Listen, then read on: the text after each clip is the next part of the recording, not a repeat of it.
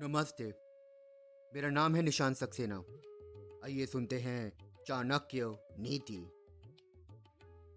नास्ति काम समो, व्याधि नास्ति महामसो रिपु। नास्ति कोप समो वह निरास्ति ज्ञानात परम सुखम।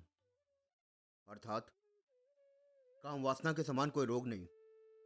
मोह के समान कोई शत्रु नहीं। क्रोध जैसी कोई आग नहीं और ज्ञान से बढ़कर इस संसार में कोई सुख देने वाली वस्तु नहीं। अधिक काम वासना में लिप्त रहने वाला व्यक्ति शक्तिहीन होकर अनेक रोगों का शिकार हो जाता है।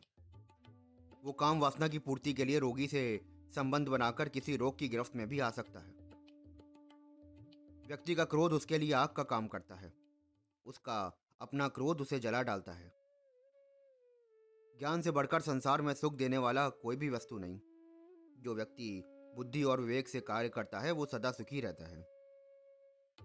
मोह को सबसे बड़ा शत्रु बताया गया है।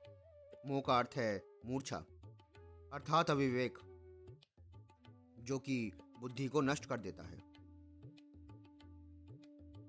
धन्यवाद।